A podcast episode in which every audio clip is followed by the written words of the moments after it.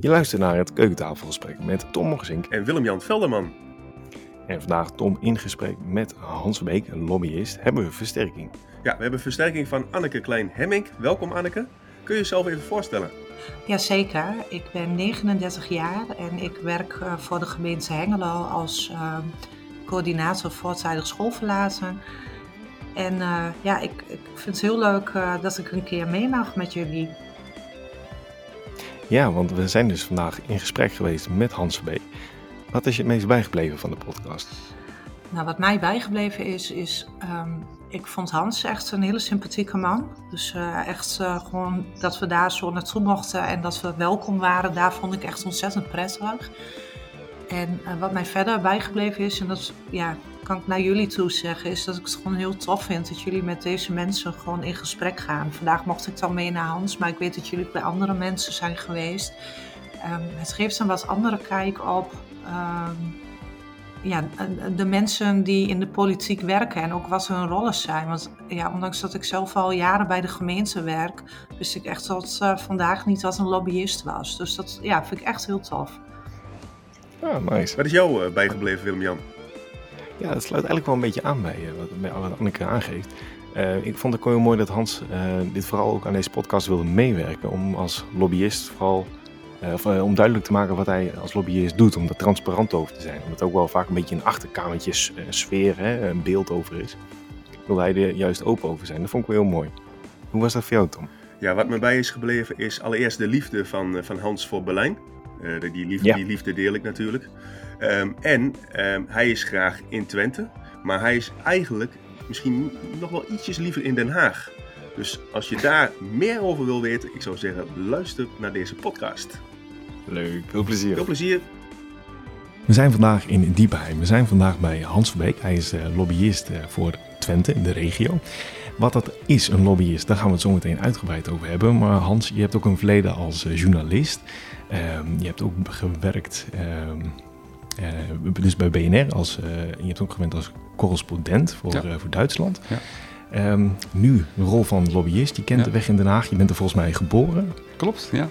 Um, en nu in Twente. Kun je ons als allereerst even iets vertellen over hoe je van Den Haag in Twente terechtkomt? Ja, ja, ja. via de omweg Berlijn dan eigenlijk. Hè? Want okay. ik ben geboren in Den Haag, gestudeerd in Rotterdam. En inderdaad vervolgens correspondent geworden na wat andere functies hoor vanuit Rotterdam, maar uh, voor de radio altijd. Uh, toen correspondent geworden in Berlijn in 1998. werkend vooral voor radio, Radio 1, Radio 2, Wereldomroep, BNR. maar ook voor Parool en Elsevier. Dus ik had een mooi pakket opdrachtgevers in Berlijn. van 1998 was dat tot 2007. Toen terug naar Nederland. Uh, en toen aan de slag gegaan voor BNN Nieuwsradio in Den Haag op de Haagse politieke redactie. Kleine redactie, altijd opboksend tegen het grote, de grote NOS. Heel leuk om te doen.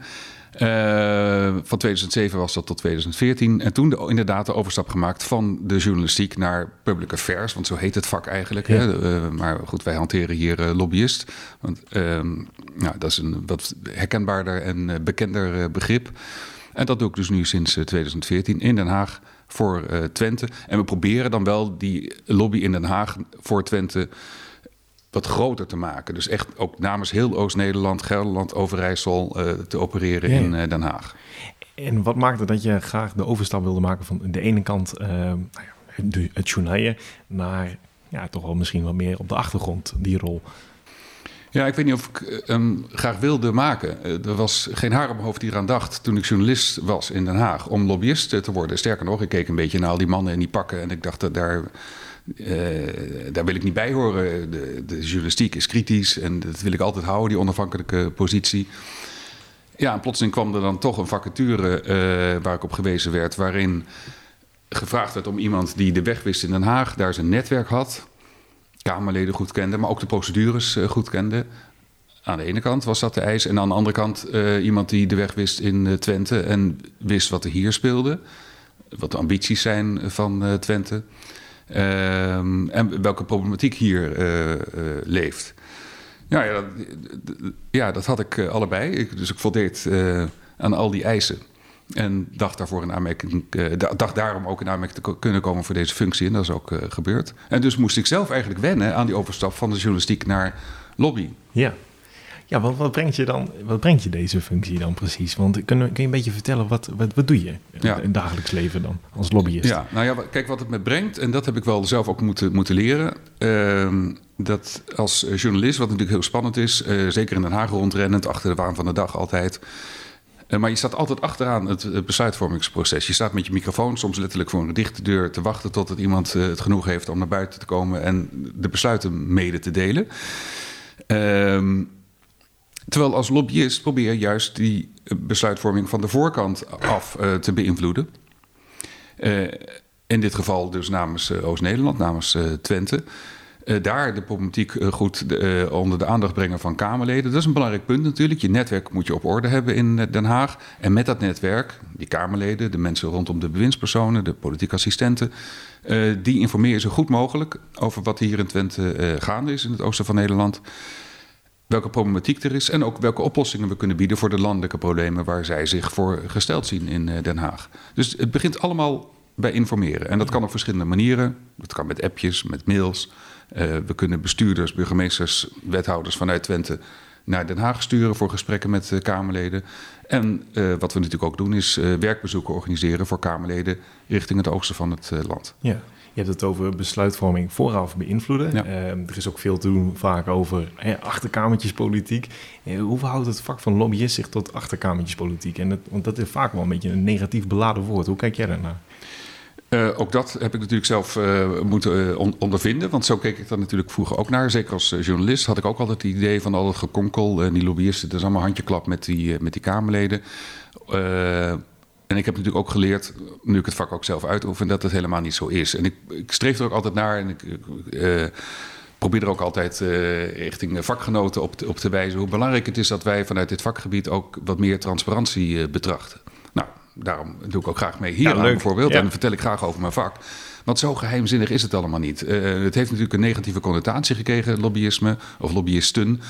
Door af en toe inderdaad iemand die over de scheef gaat of misbruik maakt van zijn Toegang tot een minister, dat is ook wel gebeurd. Negatieve sfeer hangt er ook altijd natuurlijk rondom lobbyisten voor tabaksindustrie, oh ja. fossiele industrie en dat soort zaken. Wapen, wapenindustrie. Ja, maar ook die hebben natuurlijk uh, belangenbehartigers nodig om te kijken of ze invloed kunnen uitoefenen op de besluitvorming. Daar is niks mis mee. Uh, alleen is het aan de politici, nadat ze goed geïnformeerd zijn van allerlei verschillende kanten, om daar uiteindelijk de afwegingen te maken en uh, goed afgewogen de besluiten te kunnen nemen. En ben je dan de enige lobbyist, Hans? Want ik kan me nee, voorstellen, als, je, als er nou twintig lobbyisten zijn oh, veel die, meer. die Twente vertegenwoordigen, nee. dat, dat, dat, dat natuurlijk uh, ja. veel beter is voor onze regio. Ja, nee, nee, nee. nee, ik ben de enige die Twente vertegenwoordigt. en voor Oost-Nederland werk ik samen met één collega. Mm -hmm. Dat doen we met z'n tweeën voor twee provincies.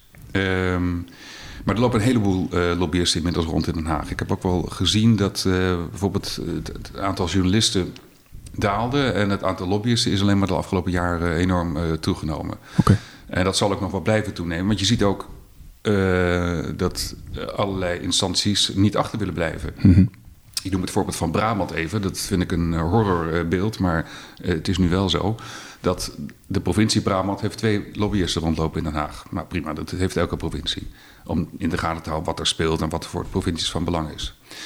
Uh, daarnaast heb je natuurlijk Brainport. Eindhoven heeft een eigen uh, mannetje of vrouwtje rondlopen in Den Haag. Maar ook de gemeente Eindhoven. Toen dacht de gemeente Breda, daar kunnen we niet achterblijven. Dus de gemeente Breda heeft ook iemand gestationeerd in Den Haag. Tilburg kwam daarop. Helmond, Den Bosch. Dus je, je, ziet dat er inderdaad alleen al vanuit deze ene provincie Brabant... een heleboel mannetjes en vrouwtjes rondlopen in Den Haag. Hmm. En uh, ik denk juist dat dat de effectiviteit niet ten goede komt. Ik geloof eerder in het verhaal dat je vooraf je huiswerk gedaan moet hebben... en inderdaad die, en dat probeer ik ook, uh, goed gecoördineerd uh, de boodschap moet formuleren waarmee je richting Den Haag wil. Dus uh, vandaar dat ik ook nadrukkelijk zeg dat die Twentse lobby is ook eens ingebed in die Oost-Nederlandse lobby. Mm -hmm. We werken nadrukkelijk samen met de beide provincies en met de acht regio, andere zeven regio's in Oost-Nederland.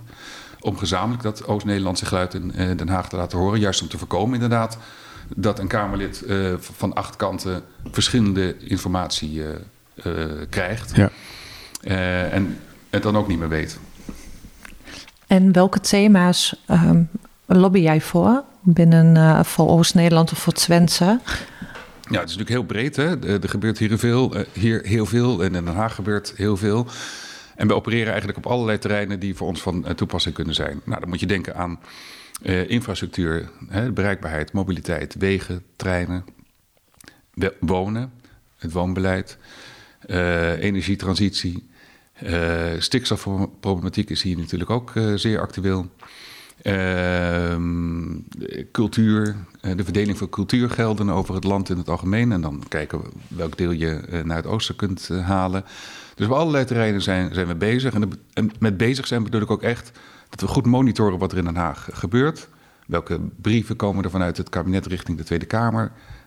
We zitten ook bij Kamerdebatten, we hebben contact met de Kamerleden.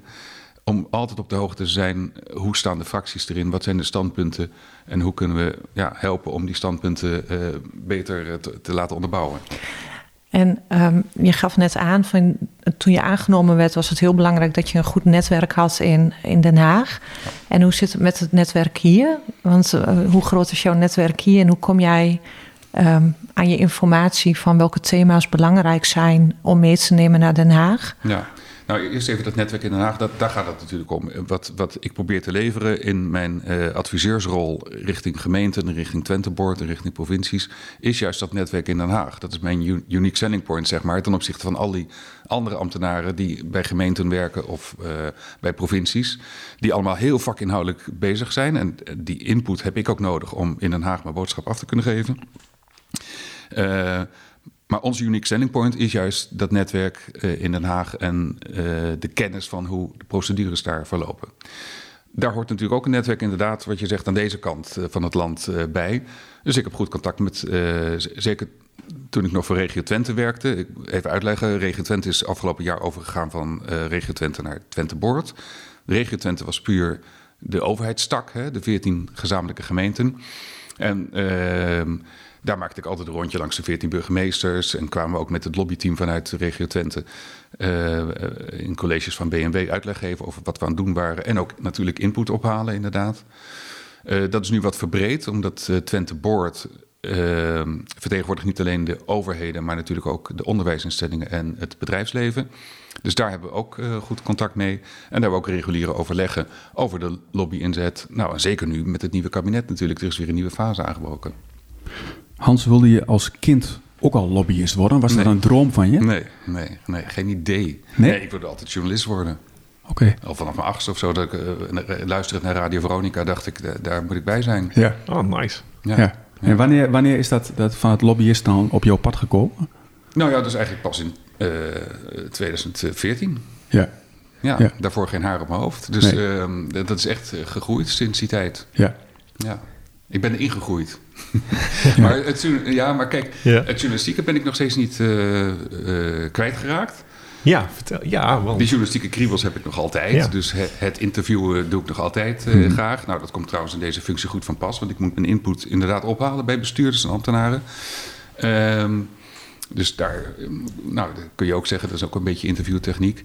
Maar daarnaast doe ik in mijn vrije tijd ook verschillende dingen. Waaronder een uh, maandelijkse politieke talkshow in een theatertje ja. hier in uh, Diepenheim. Ja. Het heet uh, Politiek in de Pol. Mm -hmm. En daar nodig ik dan elke maand kopstukken uit Den Haag uit. En die combineer ik dan met lokale of regionale lijsttrekkers, politici, burgemeesters. Ja. Um, uh, voor een zaal, ja. publiek. Ja. Um, uh, met wat muziek erbij, een columnist erbij. Dus echt politiek, uh, dat is ook een beetje idealistisch misschien. Politiek een beetje toegankelijk maken voor een wat groter publiek. Hm. En dat loopt erg goed, ja, als, als er geen corona is. Het klinkt, het klinkt alsof, het, alsof, alsof het gaat over het keukentafelgesprek, Willem-Jan. Ja, ergens wel. Maar gaat, waar gaat het over bij politiek in de pol? gaat, is dat meer inhoudelijk of um, kun je er iets over vertellen? Ja, het is zeker inhoudelijk. Uh, dat probeer ik althans uh, wel. Uh, ik bereid me ook altijd heel goed voor. Ehm, omdat het echt gaat om interviews, wat langere interviews ja. met politici. Zeker die landelijke politici. Die zitten natuurlijk. Ja, mensen kennen die lijsttrekkers en de fractievoorzitters en de ministers kennen ze van de talkshows op televisie. Ja, dan krijgen ze twee minuten of drie minuten zendtijd. En dan moeten ze snel met wat pakkende quotes een, een boodschap neer kunnen zetten. En dat kunnen ze ook, daar worden ze ook op, op, getraind. Maar bij Politiek in de Pol gaat het echt om een langer interview. Dat duurt zeker een half uur. Met gelegenheid voor het publiek om ook vragen te stellen. Dus dat is, maakt het voor een politicus natuurlijk ook uh, een beetje oncomfortabel. Je weet nooit wat er uit de zaal komt.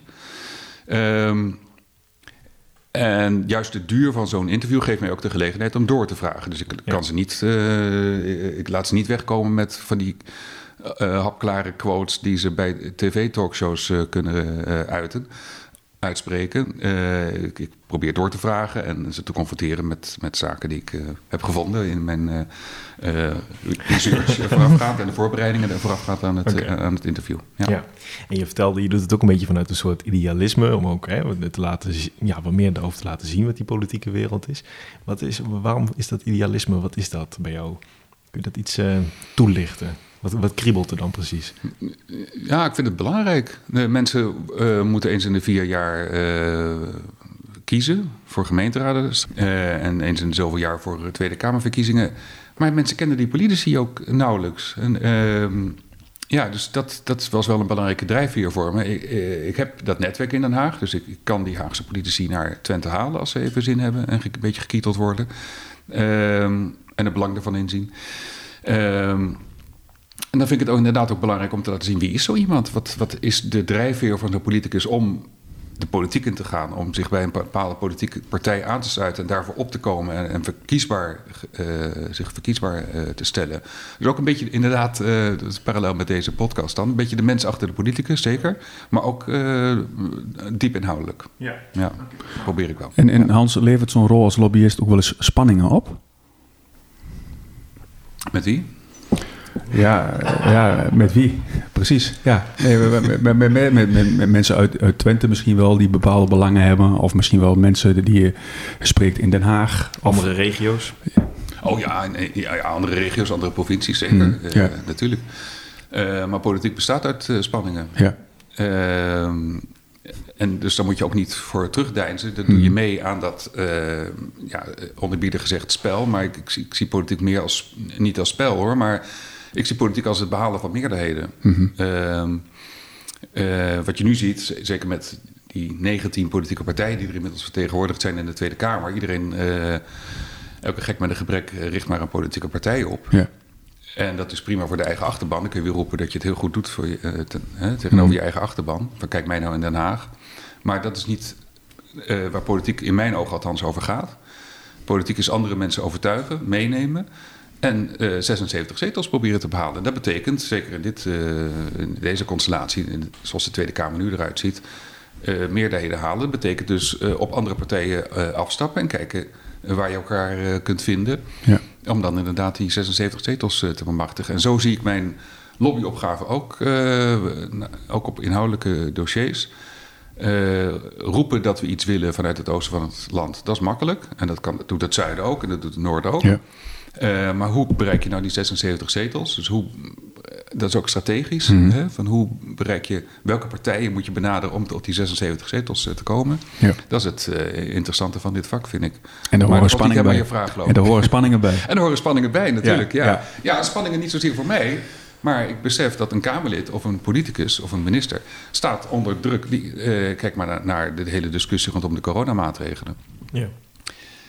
Of discussies rondom budgetten die verdeeld moeten worden. Dat geld kan maar één keer uitgegeven worden. Ja, en als je in Den Haag in de politiek werkt, als Tweede Kamerlid of als bewindspersoon, je wordt van alle kanten bestookt. Die wil wat, die wil een, uh, een hap uit de, de pot. Uh, en nu, dit kabinet heeft zeker hele grote potten klaarstaan voor allerlei belangrijke zaken. Stikstoffonds, energie en klimaat. Nou, uh, iedereen zit er op de aas hoor, op dat geld. Is het dan, in hoeverre is het dan ook belangrijk dat er bijvoorbeeld mensen uit, uit Twente echt in de Tweede Kamer zitten? Is, maakt dat heel erg uit om het belang van Oost-Nederland en Twente juist te onderschrijven? Of, of kun je bijvoorbeeld ook iemand uit Friesland wel makkelijk overtuigen van het belang om te investeren in ja, Twente? Ja, beide, beide eigenlijk. Het is heel belangrijk om regionale Kamerleden uh, te hebben in de Tweede Kamer. Nou, vanuit Twente hebben we op het ogenblik maar één. dat waren een tijd geleden nog drie en nu is het nog maar eentje. Dus dat is heel mager. Vanuit Overijssel naar Gelderland, als je het zo bekijkt, nou zitten er 13 of 14 eh, in de Tweede Kamer. Ook niet helemaal evenredig aan het aantal inwoners. Hè? Gelderland en Overijssel samen hebben 3 miljoen inwoners. Ja, dan zeggen we eigenlijk, uh, dus een zesde van de bevolking. Dan zouden we ook recht hebben tussen aanhalingstekens op een zesde van de Kamerzetels, 25. Nou, dat wordt ook bij lange na niet gehaald. Dus dat betekent inderdaad dat, dat je vanuit een soort van achterstand uh, begint. Uh, en die Oost-Nederlandse Kamerleden nadrukkelijk ook aanspreekt op hun rol als ambassadeur voor Oost-Nederland, de regio die ze kennen, waar ze wonen, waar ze vandaan komen. Uh, ook binnen hun eigen fracties. Want binnen die fracties vindt ook altijd een hele discussie plaats van het, het, Friese Kamerlid wil die weg in Friesland aangelegd zien. En het Twentse Kamerlid wil, begint over de N35 en het Brabantse Kamerlid begint over de A67. Nou ja, dus in zo'n fractie begint dat al. Ja, ja. Dus die regionale Kamerleden zijn uh, van groot belang. Maar daarnaast uh, hebben we natuurlijk goed contact met Kamerleden uh, waar ze ook vandaan komen, die op de portefeuilles woordvoerder zijn, oh ja. die voor ons van belang zijn. Ja, oké. Okay. Wat bindt jou aan Twente? Uh, dat is meer privé dan. Uh, ik, ik, woon hier in Diepenheim, uh, zoals jullie zien, op het landgoed. en op het Westervlier, op het Huis Westervlier. En dat staat op het landgoed Nijnhuis Westervlier. dat is een landgoed dat al sinds 1799 in de familie Schimmelpenninck is. En mijn man is een Schimmelpenninck, dus een ah, nazaat. Dus met, zijn, ja. met, zijn, met de vier broers gezamenlijk. Hm opereren ze dit, eh, beheren ze dit uh, landgoed. En daar mocht ik, ja, dat is ook een, een voorrecht natuurlijk. Ik geniet er elke dag van om hier te mogen en te kunnen wonen. Het is een beetje op afstand van Den Haag, maar, uh, maar ja, goed, als je hier woont, kunt wonen, dan zeg je daar geen nee tegen. Nee, schitterend. Ja, prachtig. Echt hoor. Ja. En ik ben dan nog wel benieuwd, wat vind je dan uh, mooi aan Twente? Ja, eh, nou, eh, eh, de natuur natuurlijk. Hè, zoals we hier naar buiten kijken. We kijken recht naar buiten de bossen in. En daar loop ik ook heel graag natuurlijk met mijn honden. twee hondjes, Wiesla zijn dat, Hongaarse jachthonden. Die we ook inzetten voor, die, voor de jacht.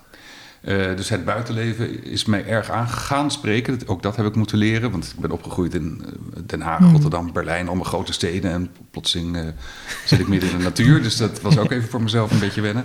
Uh, maar ik geniet er echt met volle teugen van. En daarnaast heb ik natuurlijk de andere helft van mijn werk... speelt zich normaal gesproken buiten coronatijd af in Den Haag. Dus ik zit twee, drie dagen in de week in, Den Haag. Dus ik heb die, ja, die perfecte mix heb ik te pakken. Um, en wat me verder in Twente aanspreekt in de lobby, maar dat is meer werkgerelateerd, uh, is de, de, de, combinatie die je hier hebt van grote stadsproblematiek, Enschede, Hengelo, Almelo, en platteland. Uh, Twente heeft 625, 630.000 inwoners. Dat zijn er net zoveel als Rotterdam.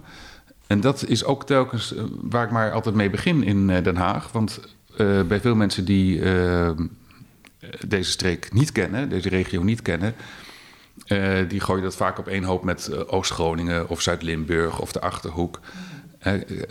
Krimpgebieden tot voor kort.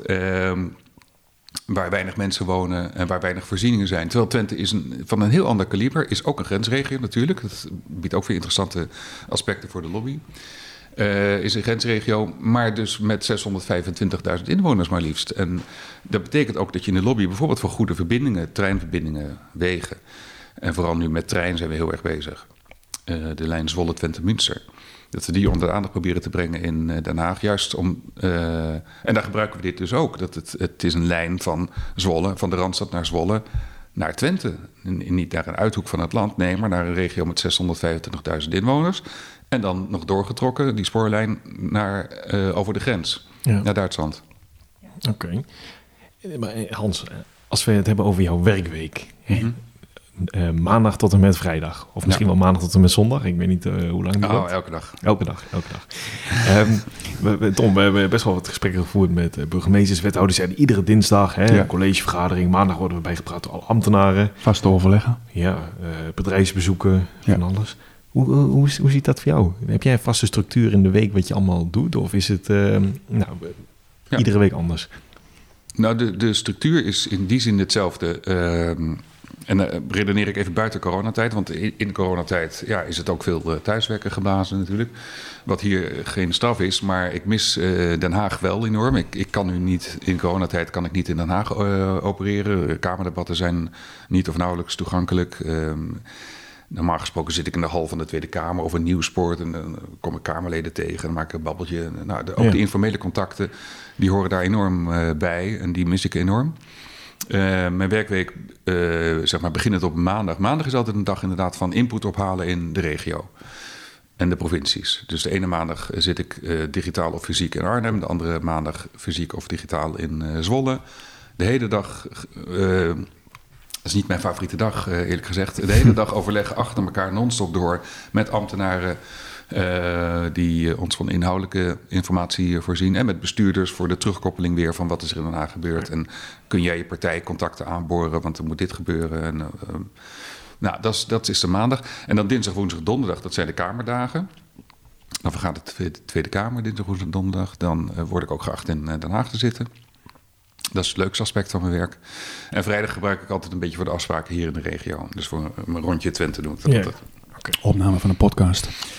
Ook, ook op vrijdag, ja, klopt. Um, ja, net, net, al een beetje over de aantrekkelijke kanten van de functie en wat het ook leuk maakt. Wat zijn onaantrekkelijke kanten? Oh ja, uh, ja, de, de, nou, de minst leuke dag is uh, voor mij de maandag inderdaad. Al die overleggen achter elkaar. Ja. Daar word je helemaal gaar van. Ja. Uh, ik, maar goed, ik heb ze ook nodig hoor, om goed beslagen ten ijs te kunnen komen in Den Haag. Dus ik kan ook niet zonder. Mm -hmm. maar nou, soms mag dat wel een beetje minder. Maar het meeste plezier ontleen ik inderdaad aan de Haagse kant van mijn werk. Het rondhangen in Den Haag, de gesprekken met Kamerleden, ja. het bijwonen van Kamerdebatten, voelen wat er aan sfeer hmm. heerst. En aanvoelen ook wat er inhoudelijk, welke kant het inhoudelijk uh, op gaat. Waar de kansen liggen. Ja. Ik ben een uh, optimistisch ingesteld uh, mens. Dus ik zie altijd heel graag kansen. Ja. Haakjes. Hè, de, nou, bijvoorbeeld te noemen. Er zijn vaak, misschien zijn jullie het ook wel tegenkomen in de podcastserie, ook bestuurders die vaak een beetje somber zijn. Dat begrijp ik nooit. Van, het lukt niet en het het staat niet aan in Den Haag. En dan denk ik, nou, we hebben toch maar in het regeerakkoord eh, gekregen aandacht voor de grensoverschrijdende spoorverbindingen bijvoorbeeld. Dat is voor mij voor de komende jaren een haakje. Want ik weet dus dat die coalitiepartijen die daarvoor getekend hebben, het belang onderkennen van grensoverschrijdende spoorverbindingen. Mhm. Nou, dat is voor mij genoeg om daar op eh, voor te borduren in, eh, in de lobby. Ja. Um, dus het meeste plezier ont, onttrek ik inderdaad uh, aan de dagen in Den Haag. Ja. Met alle collega's, want ik ik ken natuurlijk heel veel lobbyisten daar inmiddels eh, van andere provincies, maar ook van brancheorganisaties, eh, van bedrijfsleven, heel breed. Uh, het zijn vaak heel gezellige mensen, bij nader inzien. Hm. Zo, zo, zo, erg waren ze dus niet, zoals ik ze waarnam toen ik nog journalist was. Ja. Uh, dus de borrelen hoort er ook bij. Ja. het zijn lange dagen vaak. Want hm. overdag is het gewoon werken en, uh, en de kamerdebatten bijwonen. En s'avonds nog wel eens uh, met gezellig mensen wat gaan eten bijvoorbeeld. Ja. ja. En, en, blijf je dan ook in Den Haag? Of? Ja. ja. En schijnwerpers, uh, kan ik me zo voorstellen, zijn belangrijk voor jouw rol als lobbyist. Uh, is, is dat ja, al, is ik sta zelf natuurlijk niet zo in de schijnwerpers. Okay. Mijn taak is het de bestuurders ja. uh, te adviseren mm -hmm. hoe zij kunnen shinen in Den Haag. Ja. Of hoe ons verhaal kan shinen in Den Haag. Ik hoef zelf niet in de, in de schijnwerpers uh, te staan. Oké, nee. nee. Um, bij Politiek in de Pols zag ik het natuurlijk wel. Ja, ja, ja. kies je ervoor. Ja, letterlijk in de schijnwerpers. Ja. Ja. dus ik ontloof het ook niet helemaal hoor. Nee. Maar in mijn, in mijn functie. Ja. Want politiek in de pol doe ik echt in mijn vrije tijd. Dus dat is niet werkgerelateerd. Dat mm. moet ik ook altijd bij zeggen. Om ja. misverstanden te voorkomen. Uh, maar in, in, mijn werk uh, speel ik een rol op de achtergrond natuurlijk. Maar ja. wel zodanig dat als ik daar rondloop in Den Haag. Mm. Vroeger liep ik daar rond met de gele microfoon van BNR. En nu loop ik daar op, uh, bij wijze van spreken, met een rode Twente-pet op. Ik moet wel voor Kamerleden, moet wel herkenbaar zijn. Oh, daar loopt die Verbeek. Ja. die is van, van Oost-Nederland, die moet ik hebben. Ja, precies. Ja. Zou, zou het wat voor jou zijn, Anneke, lobbyist? Als, ik, als je het zo allemaal hoort. Nee. Ja, nee. nee. Waarom niet? Oh, dan moet ik nog enthousiast gaan. ja.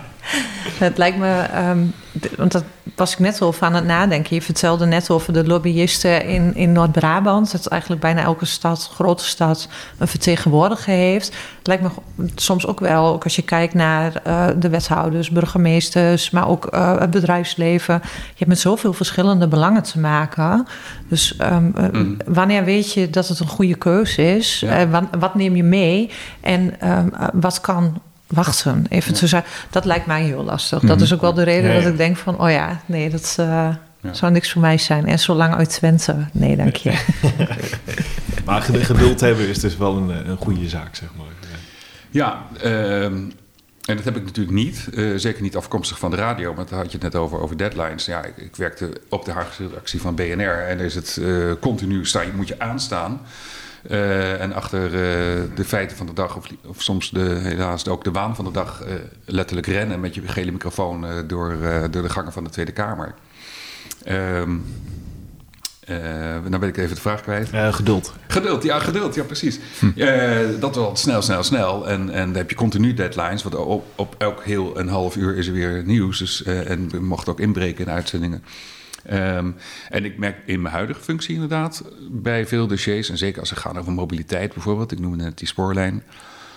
Nou, dat, dat, dat is een zaak van zeer lange adem. En daar word ik wel eens uh, een beetje, inderdaad, een beetje uh, ongeduldig van. nou, bijvoorbeeld is de N35. Daar hebben we inderdaad afgelopen jaren een inmiddels succesvolle lobby gevoerd. Maar dat heeft jaren geduurd voordat we dat een beetje onder de aandacht kregen in Den Haag. We telkens erop blijven hameren. Ehm, nou, dat ging dan op een gegeven moment wel werken. En bestuurders naar Den Haag halen en met de minister gesprekken organiseren. Dat heeft heel wat voet in de aarde gehad. Het heeft heel lang geduurd. Nou is de besluitvorming rond, de financiering is rond. En dan zie je nog weer uitvoering. Nou, duurt ook nog wel, weet ik veel hoe lang, maar ja. jaren. Dus voordat je echt de vruchten ziet van het werk. nou, dat, dat duurt zeker op mobiliteitsgebied het, heel lang. En dat is soms wel frustrerend. En daarom zijn soms ook korte termijn succesjes zijn dan ook leuk. Ja. Even om de, om de, hè, om de om de zaak scherp te houden. en ook om gemotiveerd te blijven. Want succesjes zijn dus, eh, succesjes zijn uh, en successen heb je. Dus mm successen. Um, ja, wat, wanneer is het voor jou bijvoorbeeld echt een succes? over bijvoorbeeld de komende regeerperiode, als die bijvoorbeeld meer geld richting Twente gaat. Wat, wat is nou een succes voor Twente? Ja. Um, ja, plat gezegd zou je kunnen zeggen, als, om even bij dat voorbeeld van de N35 te blijven. Uh, succes laat zich dan definiëren door 76 zetels. Uh, dus dat is waar, we, waar je waar continu de focus op hebt moeten houden in, in die lobby. Je kunt wel mensen hebben die roepen dat de N35 verbreed moet worden. Maar als dat er maar één of twee of tien of twintig zijn, daar hebben we er niks aan. Dus eh, dat is dan inderdaad, uh, daar komt het vak dan om de hoek kijken. Van hoe benaderen die andere partijen om te komen tot die 76? Welke belangen hebben zij, kunnen zij hebben bij het opkomen voor deze wegverbinding in, in, in dit geval? Um, nou, dat is een succes als we die 76 zetels weten te, behalen. Of sterker nog, eh, de laatste motie die uiteindelijk de minister op de knieën dwong, was een motie die met 145 stemmen werd oh, aangenomen in de Tweede Kamer. Nou, we stonden te juichen. Zelfs inclusief GroenLinks voor asfalt, ook voor elkaar gekregen. uh, alleen Partij voor de Dieren met vijf zeteltjes stemde tegen. Maar voor de rest, alle partijen uh, drongen er echt bij de minister op aan om nou echt wat te gaan doen. Nou, dat is dan echt een succes, want hmm. daar kon de minister echt niet meer omheen. Dat was bijna kamerbreed. En, en, korte termijn successen, soms poppen, er dingen op. Uh, een dreigende sluiting van de rechtbank in Almelo, oh, een dreigende uh, sluiting van de gevangenis in Almelo. Dat komt dan plotseling ergens op. Hè? Daar heb je geen strategie voor kunnen bedenken. Mhm. Maar je moet wel heel snel acteren. Ook met behulp van publiciteit, media inschakelen, Kamerleden die Kamervragen stellen om het geagendeerd te krijgen in eh, Den Haag. Dan met de burgemeester van Almelo bijvoorbeeld. Een aantal keren naar Den Haag om gesprekken te laten voeren met de Kamerleden. Uh, werkbezoek organiseren voor Kamerleden naar de Karelskamp, de gevangenis in Almelo. Om te laten zien hoe uniek deze gevangenis is ten opzichte van andere gevangenissen die misschien ook op de nominatie stonden om gesloten te worden. Um, om even dat unieke karakter uh, te kunnen benadrukken. Nou, dat is gelukt. En dat zijn van die, nou, dan moet ik het maar korte termijn succesjes. Dat was redelijk snel uh, in de pocket. En is het tegenslag dan automatisch zo dat eigenlijk alles waarvoor jullie strijden, waarvoor je niet die 76 zetels haalt? Is dat heel plat gezegd tegenslag? Of is, kunnen ook andere dingen tegenslag zijn? Um, dat is een goede vraag, want soms uh, klopt de lobby wel. Je hebt alles uit de kast gehaald wat zeg maar in het handboek lobby uh, staat. En dan toch lukt het niet. Ja, dat, is niet, dat ligt dan niet per se aan de lobby. Uh, zeg, maar om mezelf verder vrij te pleiten. Ja. Je had het net over geld binnenhalen voor, uh, voor Twente. Nou, er liggen nu enorme potten. Tientallen miljarden liggen er klaar in Den Haag voor allerlei uh, doelen. Die belangrijk worden geacht door deze nieuwe regering. Stikstof, energietransitie, et cetera. Um, en zeg ik ook altijd hier in Twente, maak nou niet de fout door te denken van... oh, we halen dat met een lobby wel binnen.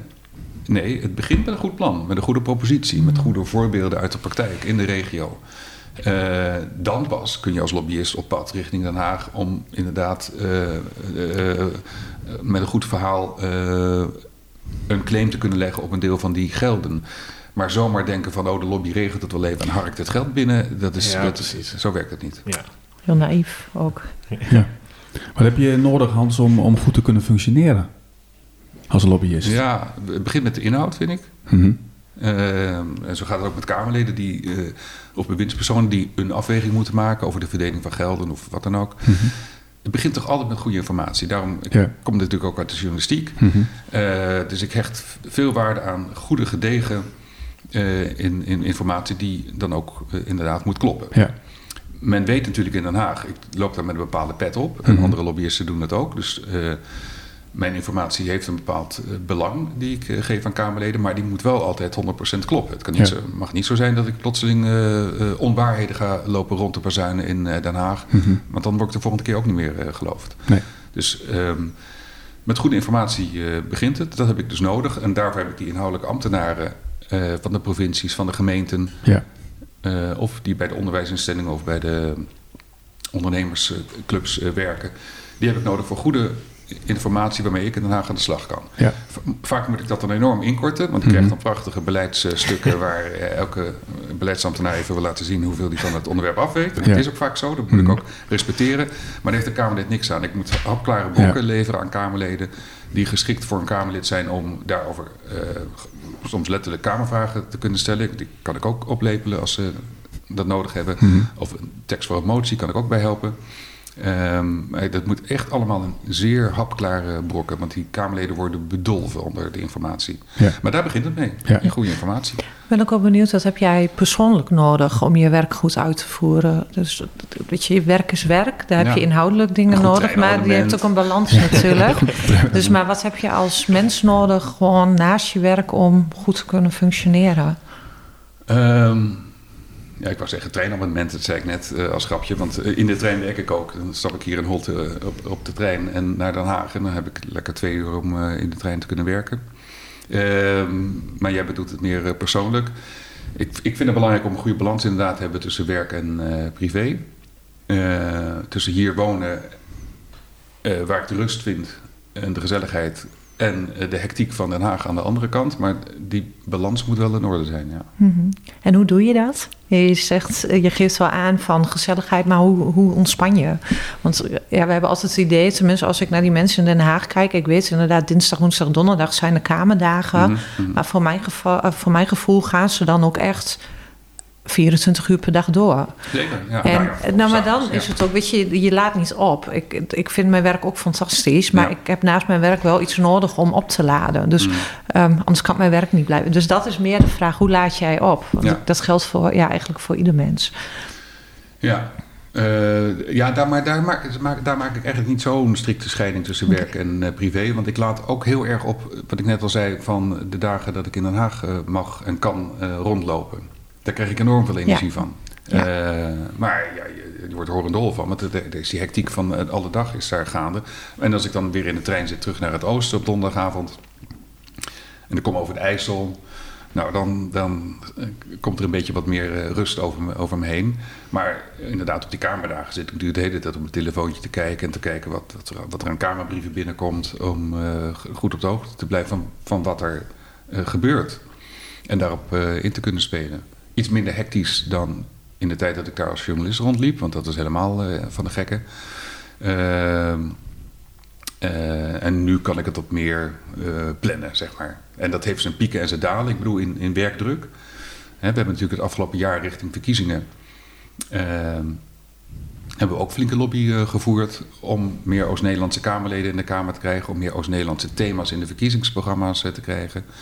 Uh, nou, daar horen ook allerlei communicatie- en mediaacties uh, bij. Nog uh, recent een pagina grote advertentie waarin Oost-Nederland de nieuwe bewindspersonen feliciteert. Maar gekoppeld aan een uitnodiging om hier te komen kijken.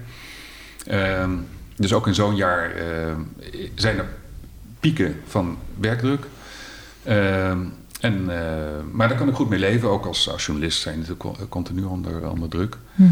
En die balans vind ik ook inderdaad door hier thuis. met de hondjes buiten. Zeker in die periode dat we natuurlijk allemaal thuis moeten werken.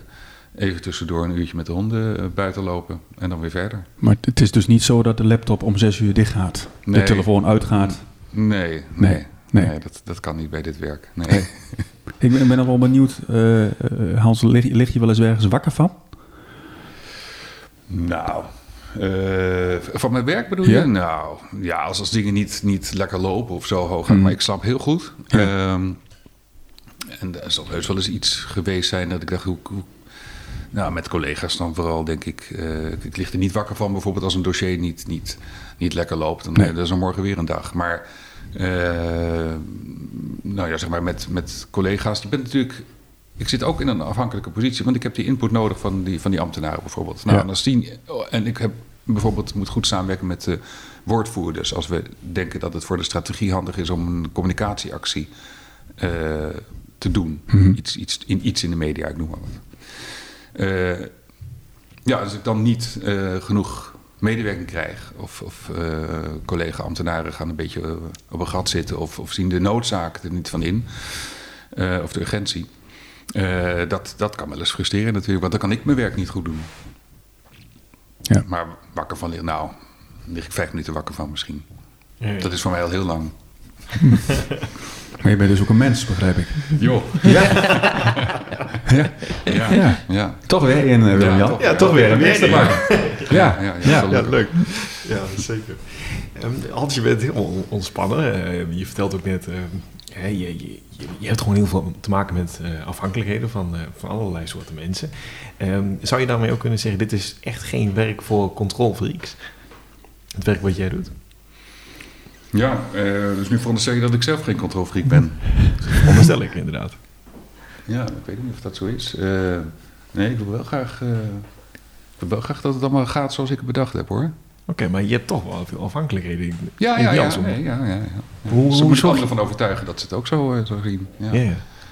Nee, maar daar, bij dit werk hoort natuurlijk ook een goede samenwerking. En uh, zeker als het bijvoorbeeld over communicatie gaat, dan moet ik een beroep kunnen doen op, die, op de woordvoerders in dit geval.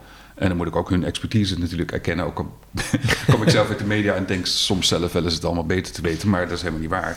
Er zitten allemaal mensen die, die er veel meer van af weten. Uh, dus dat, dat, moet ik dan natuurlijk ook erkennen.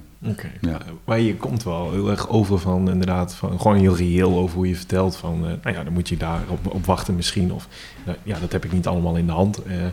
hoe krijg je die rust over je? Want ik denk dat dat ook wel misschien wel een hele mooie tip is voor mensen die misschien een politiek vak willen gaan overwegen. Mhm. Dat je inderdaad nou ja, gewoon afhankelijk van anderen bent. Hoe, hoe, zorg je ervoor dat je daar een bepaalde rust in, in, in krijgt zoals jij die hebt? Tenminste, ik vind dat je die. Uh, zo komt het op mij over. Ja. Um, nou, dat. Kijk, uh, ik denk dat die, zekerheid kun je pas hebben of uitstralen. als je zelf uh, goed weet waar je het over hebt. En dat. Ehm, van groot belang is dus goed geïnformeerd zijn en betrokkenheid. Ehm, want je prikt, je prikt er zo doorheen. Mensen die maar een beetje raaskallen en, en maar, heel weinig afweten van een uh, dossier. Als je even doorvraagt, dan, dan prik je er zo uh, doorheen. Um, um, en ik denk dat het belangrijk is voor als je, als je inderdaad een beetje wil, wil zeg maar, overleven in die Haagse hectiek. Dat je gewoon heel goed geïnformeerd moet zijn. En dus altijd nieuwsgierig. Niet alleen maar afwachten wat er op je afkomt, maar altijd vragen, doorvragen, meer, op, meer informatie opvragen. In welke rol dan ook, journalist of lobbyist. Je moet goed beslagen ten ijs kunnen komen eh, tegenover andere mensen, eh, mensen die je wilt beïnvloeden in hun besluitvorming in dit geval. En daar hoort een goede informatiepositie ook voor jezelf bij. En dan kun je ook die zekerheid eh, uitstralen. Cool. Ja. Oké. Is dat een antwoord? Ja, dat is zeker, eh, zeker een Te plekken bedacht hoor. Nou ja, maar goed. wel vanuit een goede informatiepositie. Ja, zeker. En ja, dus nieuwsgierigheid, dat is voor mij toch wel een okay. uh, behoorlijk leidmotief. Dat sprak je ook aan, geloof ik. Ja, zeker. Ja, ja. nieuwsgierigheid in mensen, beweegredenen. Um, conflicteert het wel eens voor je? Als je het hebt, want je neemt jezelf natuurlijk altijd mee. Als mens zijnde, ook als lobbyist. Ja. Maar conflicteert het wel eens met wat jij, uh, waar je moet, voor moet lobbyen met jouw eigen normen en waarden? Nee, tot nu toe eigenlijk niet. Dat was wel mijn verwachting uh, toen ik aan deze functie begon. Van, ja, hoe, hoe, kan ik dat met mezelf in het rijden brengen als ik moet gaan opkomen in Den Haag voor zaken waar ik zelf niet achter kan, uh, kan staan? Dat, dat ben ik nog, nog niet tegengekomen. Ehm, toen ik begon in deze functie in 2014 was dat. Toen speelde nog wel die zaak rondom uh, Vliegveld Twente. Mhm. De burgemeester van Enschede destijds uh, was er zeer uh, mee bezig en wilde dat wij in Den Haag en in Brussel Vliegveld Twente weer zouden heropenen voor passagiersvluchten. Nou, dat dossier was gelukkig tot een einde gekomen toen ik aan deze functie begon. dat zou ik nog wel een moeilijke gevonden hebben, omdat ik er zelf helemaal niet achter zou staan. Nee, precies. maar goed, als, als trouwambtenaar moet je dat dan toch allemaal doen natuurlijk.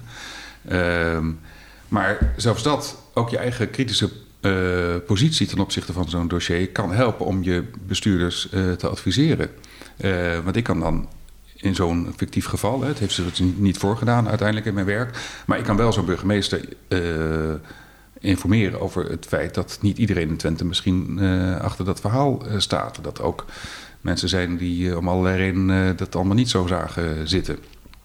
Um, eh, en dat is ook belangrijk, want bestuurders, dat zijn jullie ook tegengekomen waarschijnlijk in deze serie, moeten niet alleen maar omringd worden door ja-knikkers. Nee. Uh, die hebben ook behoefte aan af en toe eens een ambtenaar of iemand in een omgeving die zegt. Uh, uh, zo gaat het niet. Of ik denk er anders over. En is dat nou wel zo'n goed idee? En moeten we hier daadwerkelijk mee de boer op richting Den Haag of Brussel? Of zien we dingen over het hoofd?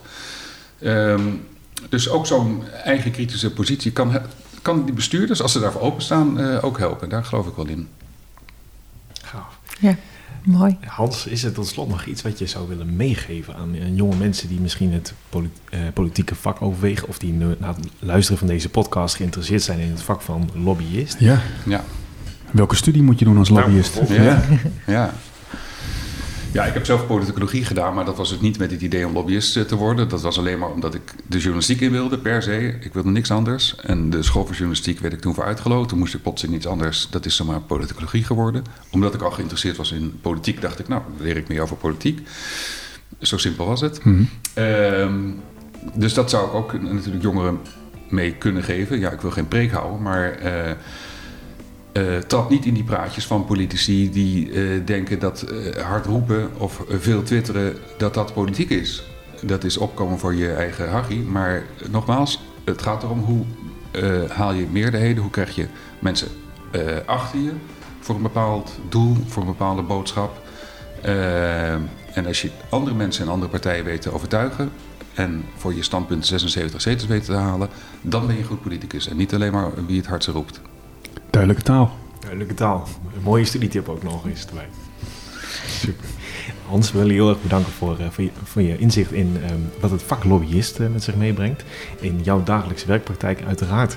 Uh, het kennismaken met jou persoonlijk en wat jou ook drijft in deze functie.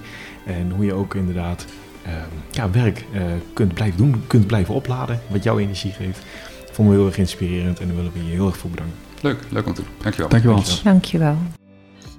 Mijn naam is Anneke Kleinemmink en je luistert naar het keukentafelgesprek. Uh, mijn boodschap aan jullie is, als je uh, meer wil weten over politiek, maar ook als je aan het werk bent binnen een politieke omgeving, uh, raad ik je zeker aan om te luisteren en desnoods Tom en Willem-Jan te vragen of je een keer mee mag gaan. Want het is echt, ja, echt heel tof.